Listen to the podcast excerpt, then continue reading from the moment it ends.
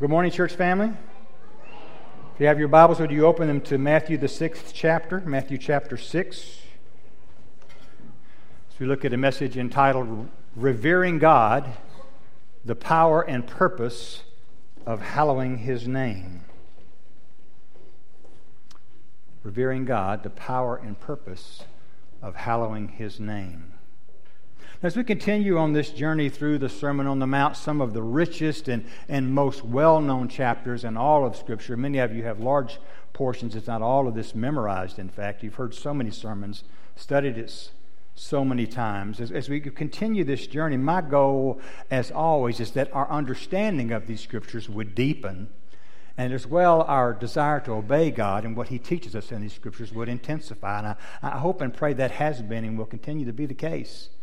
I've shared with you before, I often turn to various authors and theologians and pastors for insight and for confirmation. And some of these men, and there's been so many people write so deeply and, and movingly and informatively on prayer that you'd run out of people to, to, to, to, research when you're researching a sermon on prayer. But particularly, I want to pay note to uh, Tim Keller, D.A. Carson, Dr. Martyn Lloyd-Jones, and Dr. John Piper. All of them have made notable contributions contributions in understanding this text and helping us to apply it to our lives.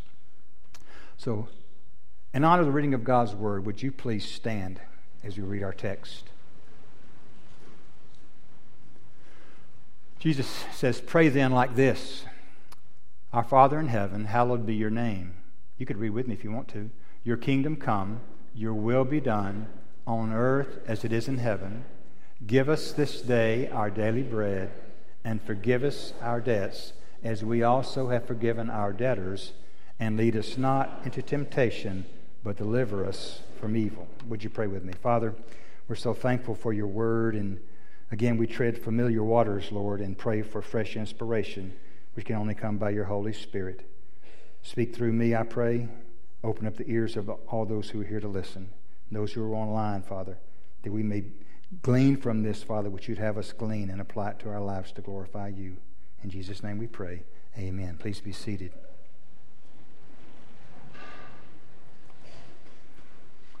So let me ask you a rhetorical question here, beloved.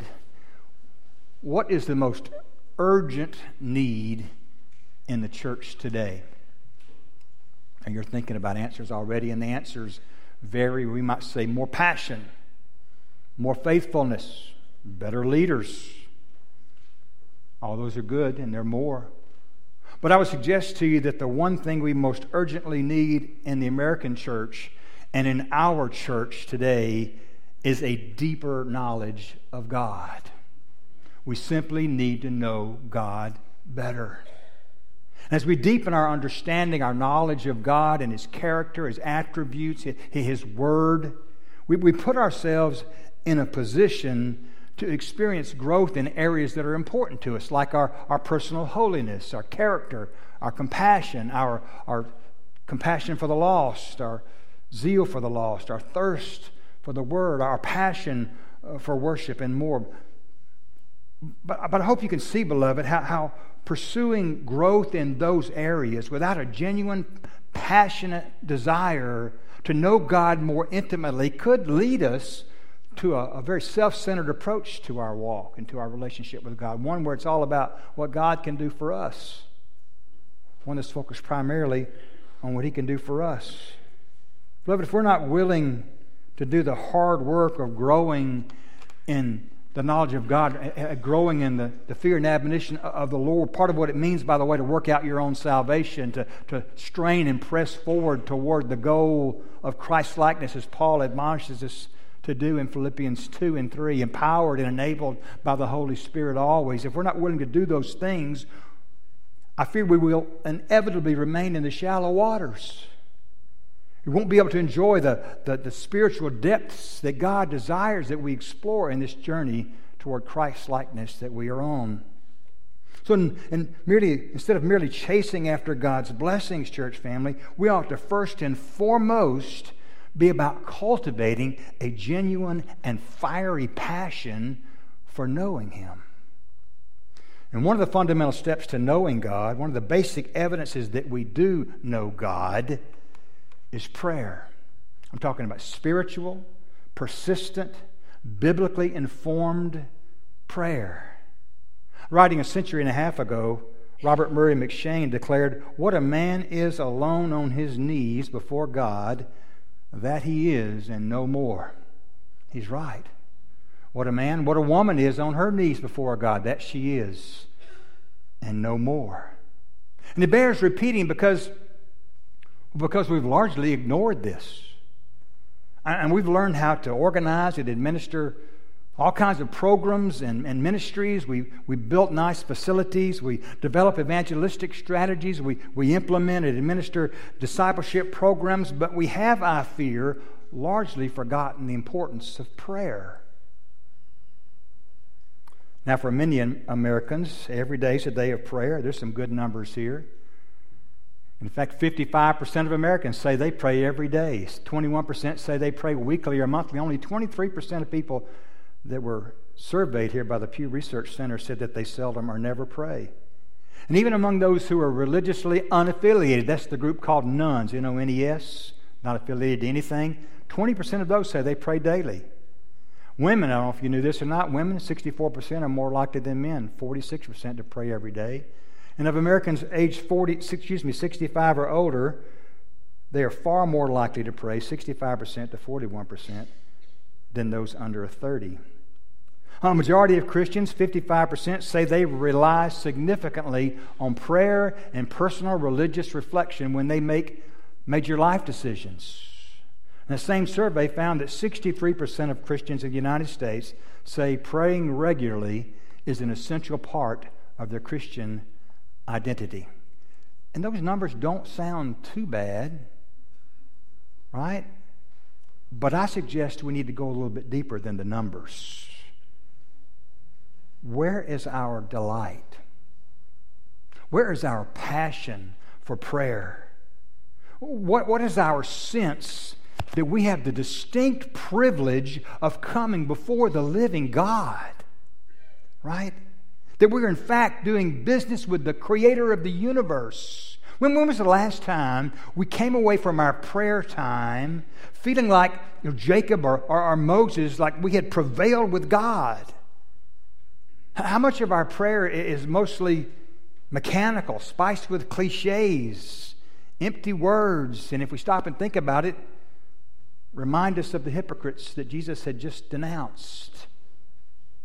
Listen, I'm not, I'm not saying these things to beat you up or to guilt you or to try to curse you into ramp up, ramping up your prayer life, but, but what are we going to do, church? What are we going to do? Has not each of us been discouraged about our prayer life at, at some time or another? I mean, how many of us have a longing to improve our praying? Now, I know some of you are amazing prayer warriors, and I'm so thankful for your faithfulness. And some of the rest of us, we know some faithful prayer warriors, amazing people. But is it not generally true that we're better at talking about prayer and making excuses for our lack of prayer than we are at being passionate and persistent in our prayers. Is it not true that most of us are better and more comfortable working with our hands in ministry, which is important ministry, than we are at interceding? Better at fellowship than fasting? Better at doctrinal discussions than spiritual worship? Better God help me, better at preaching than praying. What's wrong, beloved? I suggest to you this goes back to the idea that our, God, our knowledge of God is not what it ought to be. J.I. Packer gets it right when he says, I believe that prayer is the measure of a person spiritually in a way that nothing else is. So that how we pray is as important a question as we can ever face. Church, church, how can we hope to address and conquer the, the myriad of cultural challenges that we are now facing that are only going to get worse? How can we hope to, to step up to the opportunities we have before us to, to, do kingdom work in the Tri Cities and beyond?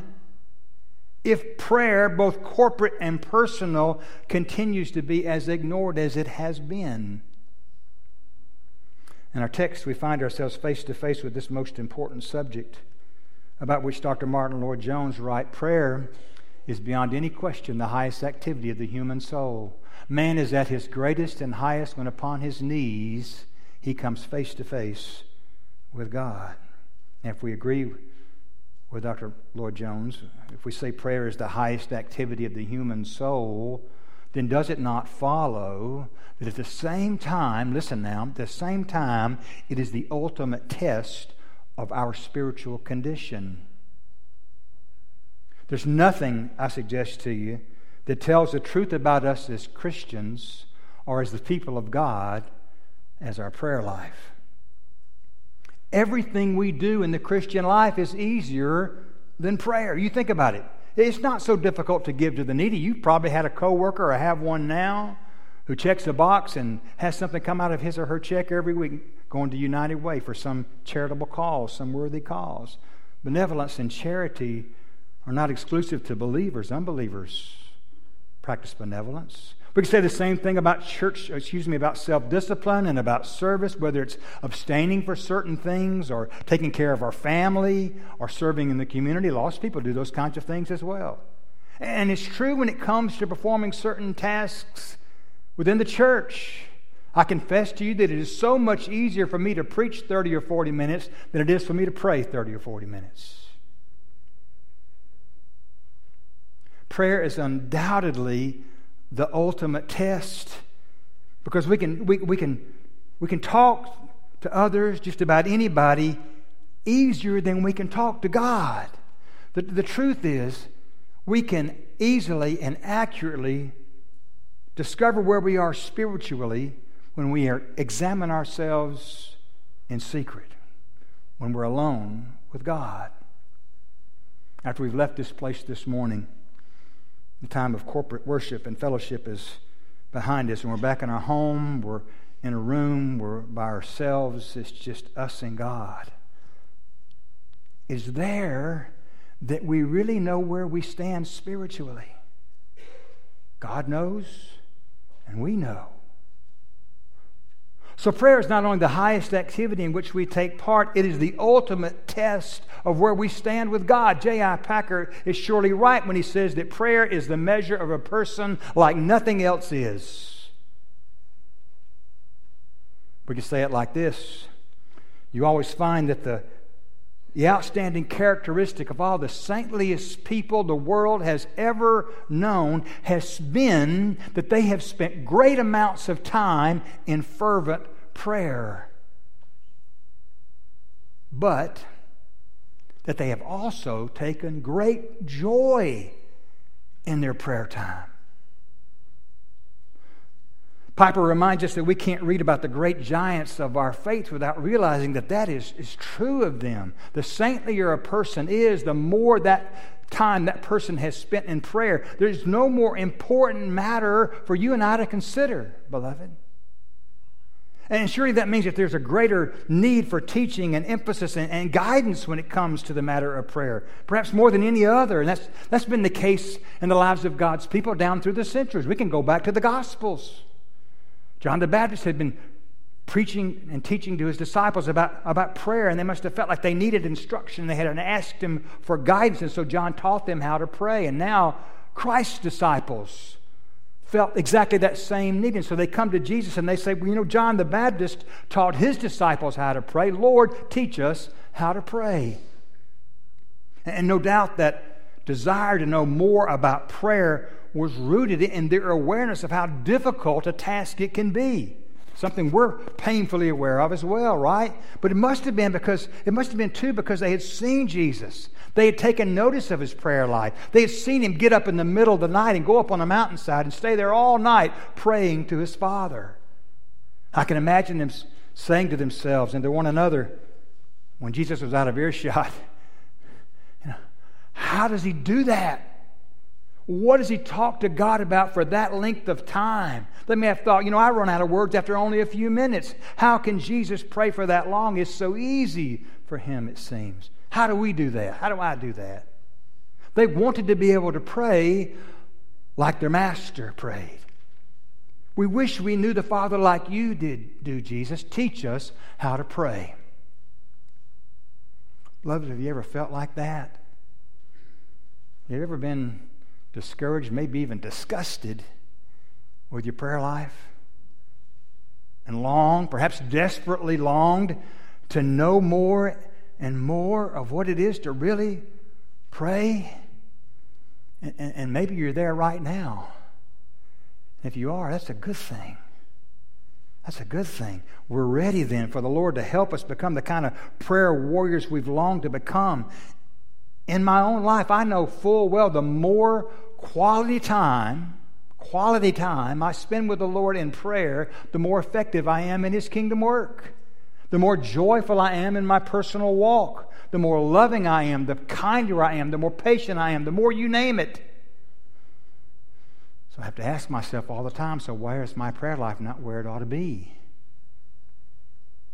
Jesus wanted his disciples and, and us to be more effective in prayer, and so he offers some instruction here in our text. And he does it through what is commonly known as the Lord's Prayer. Now, you've no doubt heard this before. It's also called the model prayer and the pattern prayer and the disciples' prayer. We read it earlier. I, I like referring to, to this prayer as the model prayer because it was never intended to be merely a prayer that we just repeated by rote over and over again. I'm not saying there's anything wrong with doing that, with praying this prayer back to God, meditating on it. But, but, but personally, I, in fact, I'm in a season where I use the model prayer as, as an overall guide, as a, as a schematic, so to speak, a framework for my prayer time every single day. But Jesus never intended for it to become what he had just warned us against, which is meaningless repetition. His desire was that it would become a model for prayer, and that's what it is. And so, as we examine this prayer in detail in the remainder of our time, we're going to find a pattern for prayer that can, and if you follow it, will revolutionize your prayer life. The first thing we see is the structure of the model prayer. As, as we look closely at this prayer, you're going to see several different categories of prayer. The first three Hallowed be your name your kingdom come, and your will be done. What do you notice? They all deal with God, right? They all deal with God's glory. The other three deal with petitions that we might want to lay before God's throne. Notice the first three petitions contain the word your, right? They all have reference to God. And then we see, only then do we see the word us come into play. Give us, forgive us, lead us, deliver us. And that order of petitions is something, beloved, that we ought to take note of. The first three, again, are concerned only with God, look only to God and His glory. And they show us, what they show us is, is before we begin to think about ourselves and our needs, our situation, our circumstances, even before we intercede for those that we love who have great needs, we must begin with praise and tribute to God our Father and His glory. Jesus begins this model prayer where we need to begin our prayer. He begins with praise. Our Father in heaven, hallowed be your name. But when we come to God, we come in worship, right? The psalmist says, Enter his gates with thanksgiving and his courts with praise. Give thanks to him and bless his name. There's a way to approach God, and that way begins in praise. Our times of, of devotional praying ought to begin by expressing our desire that His name be honored, that His name be hallowed. More on that in just a moment. First, we see that He is our Father, our Father in heaven. Cyprian, the great bishop of Carthage in the middle of the third century AD, expressed the privilege we have when he wrote this about the Lord's Prayer. He wrote, How great is the Lord's indulgence! How great are his condescension and plenteousness of goodness toward us, seeing that he has wished us to pray in the sight of God in such a way as to call God Father, and to call ourselves sons and daughters of God, even as Christ is the Son of God a name which none of us would dare to venture in prayer unless He Himself had allowed us thus to pray. So Jesus tells us here to join with Him in calling God Father. And what this means fundamentally is that God is not some distant being, some mystical other out there somewhere in the heavens. He's our Heavenly Father. Romans chapter 8, verse 15 says, For you did not receive the spirit of slavery to fall back into fear, but you have received the spirit of adoption as sons, by whom we cry, Abba, Father. Galatians 4 6 says, And because you are sons, God has sent forth the Spirit of His Son into your hearts, crying out, Abba, literally, Daddy, Father. Now, what might this look like? Practically speaking, if we're going to use this as a template, as a model, as a framework. As, as we pray our Father, we might ask Him to implant in our hearts a comforting trust of His fatherly love. We, we might reflect upon the sweetness of that sound to call Him Father, referring to God as my Father, our Father. There's such richness, is there not, to us calling God our Father. For one thing, it means that we acknowledge Him as our Redeemer. He's rescued us, He's redeemed us, He's welcomed us as part of His family. We're the prodigal child, beloved, returned home to our Father. It also means that we acknowledge our unique relationship to Him, and that means that we recognize our responsibility to Him. And we acknowledge that we're to obey Him because obedience is due our Heavenly Father. That's all true. But the sweetest good news is that it also means we can come before the eternal King of the universe, the God over all the kingdoms on earth, the King of glory, the King of heaven, the creator of heaven and earth, the most high, the one to be feared, the consuming fire, the exalted one, the everlasting God, the great King above all kings. As a little child, approaches his earthly father, crying out, Daddy, Daddy. We, we praise him for all that his being our Father means for us. He is our defender, our protector, our strength, our comforter, our shelter, our fortress, our spring of living water, the strength of our heart, our wisdom, and our strong deliverer, who will reach down beloved, and pick us up when we fall. And He will gather us in His loving arms, even and especially in those moments when we are quite unlovable and sure that no one could possibly love us. And it's made even sweeter when we stop and realize that He's not just your Father or my Father but He is our Father. Beloved, that makes us family. Say that makes us family. We're all part of a greater family, brothers and sisters.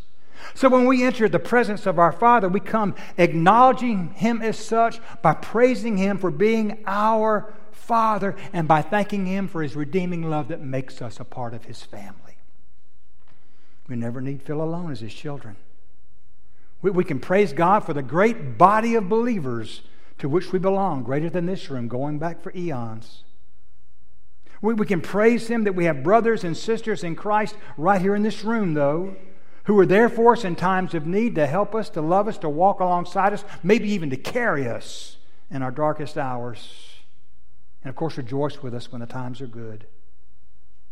Having God as our Father gives us a never ending list of reasons to praise Him. So, having understood to whom we're speaking, that we're in fact in the presence of God, Almighty God, and that He's our Father, Jesus teaches His disciples and us that our first desire, our first petition should be, Hallowed be your name.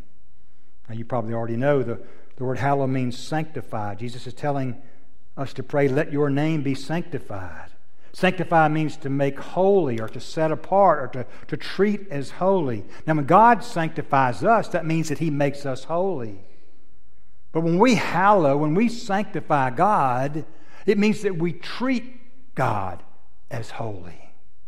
So Jesus is teaching us to pray that God would cause His name to be treated as holy in our own lives in our biological family, in our church family, across our community, our state, our nation, to the ends of the earth. And then our question becomes well, what does that mean? What does it mean to treat God as holy? What are we asking God to do when we pray that He causes us to treat His name as holy? There are four scriptures that I want to take us to in the Old Testament that use this word hallow or sanctify or treat as holy in relation to God. And every, every one of them gives us an idea of what it means to hallow our Father. The verse is uh, Numbers 20, verse 12. You recall that in the, the, the, the people of Israel wandering in the wilderness, in the desert, and they, they began to run out of water. They complained to Moses, and God instructed Moses to speak to the rock, right? And that water would flow forth. And Moses, impatient, impulsive, whatever, struck the rock twice with his rod, and water did flow from the rock. But God rebuked Moses, and he said, Because you did not believe in me to uphold me as holy in the eyes of the people of Israel, therefore you shall not bring this assembly into the land that I have given them. Hmm.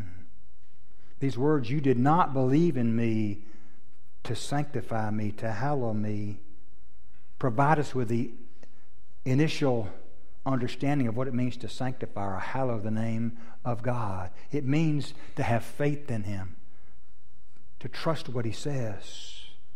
When, we, when you and I pray for God's name to be hallowed, we're essentially asking Him to, to inspire in us belief, to cause us to, to believe in His Word, to trust in, in His Word.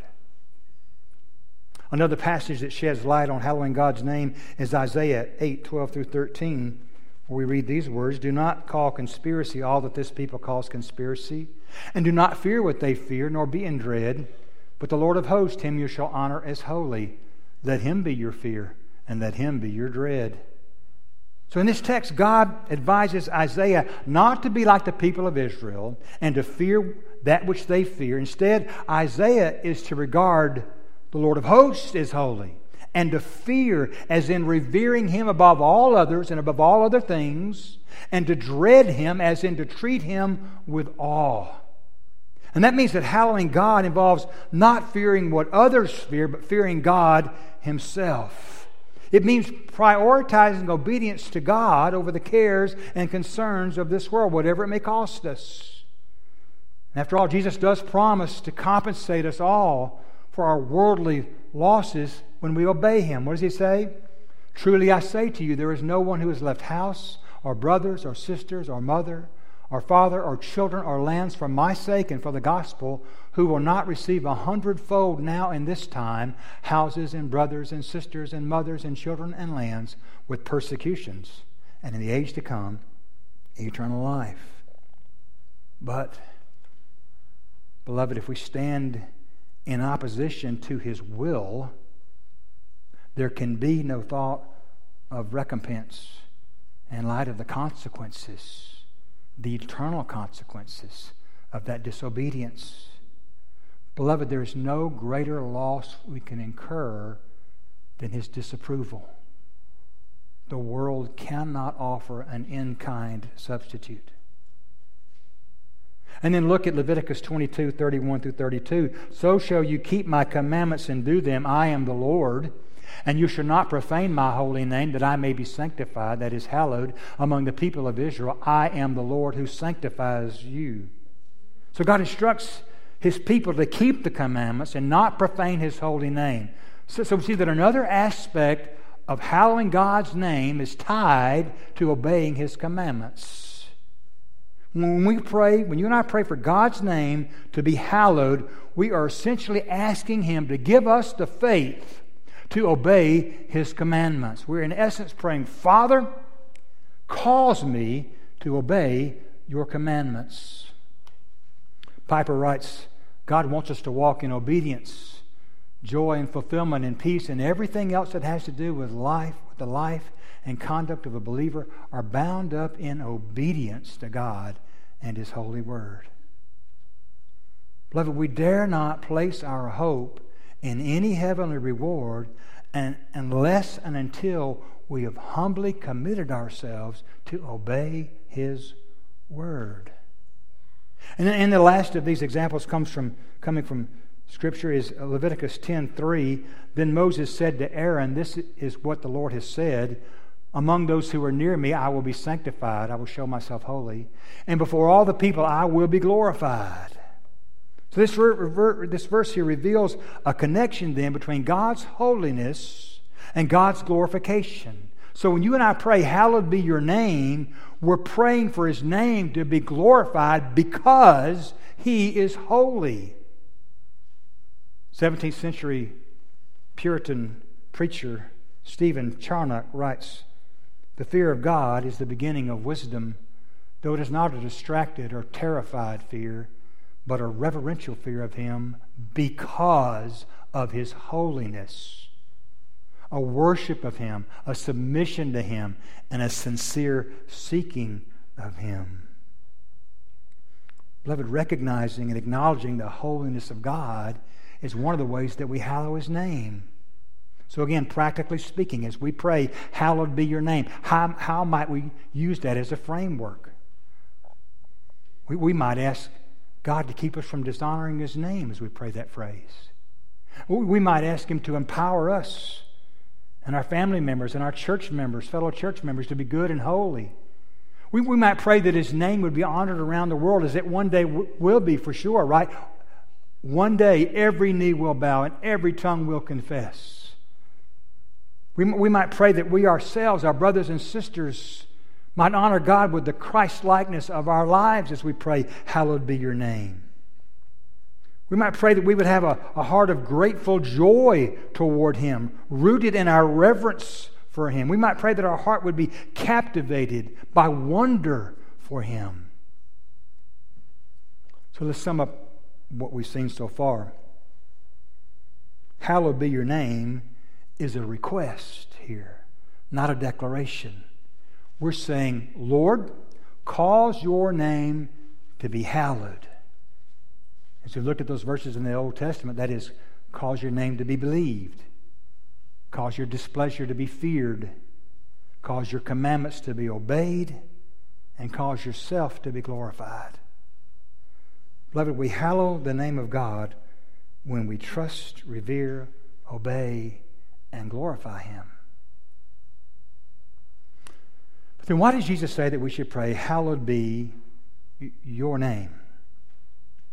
What does this term name stand for? Well, scholars remind us that this was the way in which the Jews at that time would commonly refer to God Himself. You may recall that they had this sense of reverence right? Because of the, and because of their customs, they would not use the word Yahweh. They felt that that very name, the very letters were so sacred and they were so unworthy that they couldn't even utter them. They dare not even mention them. So we often referred to God as the name. In Hebrew, Hashem. They did that to avoid the actual term Yahweh. So here, the name means God Himself, and we see that the purpose of petition is to express this desire that God Himself may be revered, may, may be hallowed in the very name of God, and all that it stands for may be honored among men, may be holy throughout the world. The name then means all that's true of God, all that's been revealed concerning God. It means God in all his attributes, God in all that he is in and of himself, God in all that he has done and all that he's doing.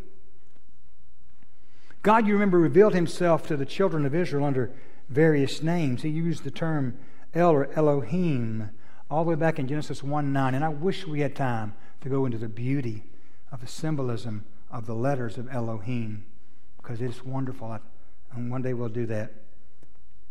But here it means strength and power.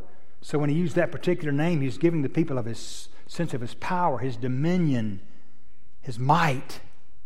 And later, he revealed himself as that great and wonderful name, Jehovah, which means the self existent one. I am that I am, eternally self existent. And there are other names that God used to describe himself. And I'm going to share with you just eight of those names that God used to reveal something of his character and his care for us.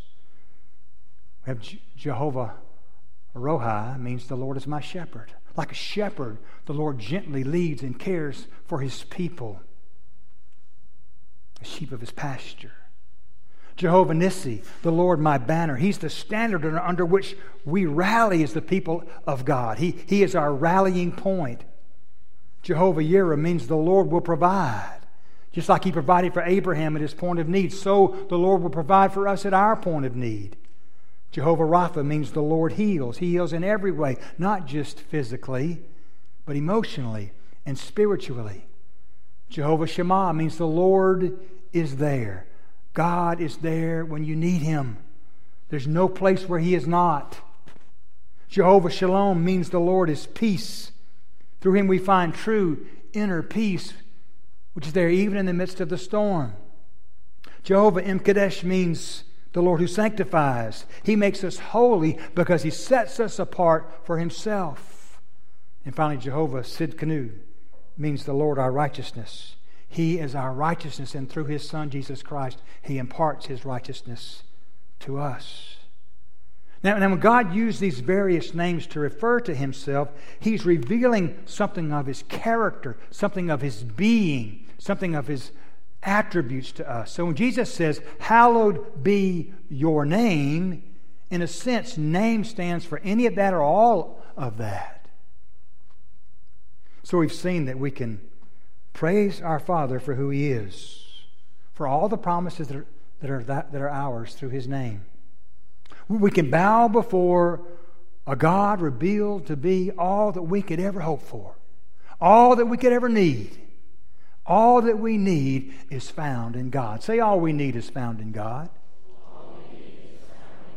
And of course, the fullness of Him is found in Jesus, the fullness of all He is.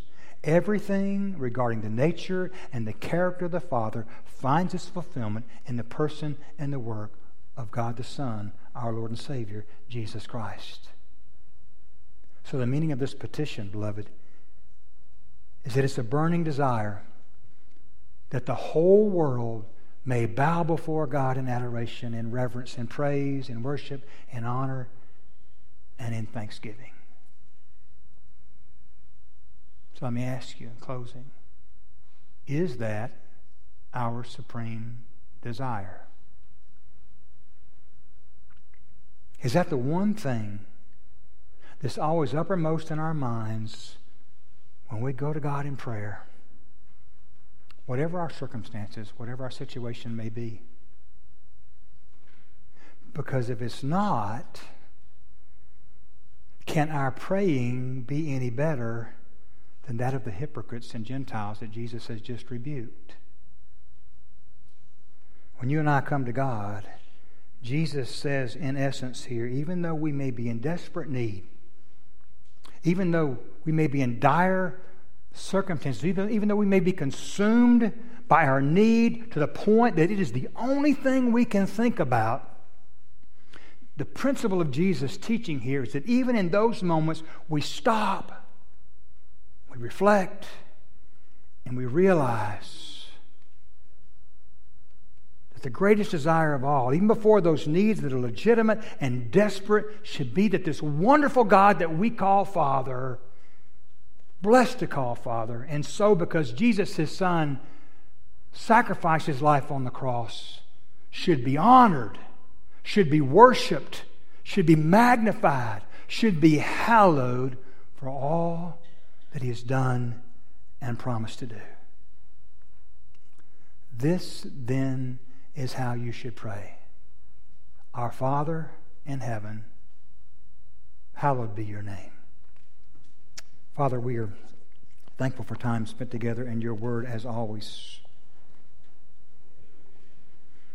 We confess that, Lord, uh, our prayer lives ebb and flow. We're thankful for those seasons where we experience closeness, intimacy to you with times of fervent prayer, and we regret and are remorseful over those seasons when we are distant and we miss our time with you. Father, we are thankful for your Holy Spirit that convicts us and draws us back to you.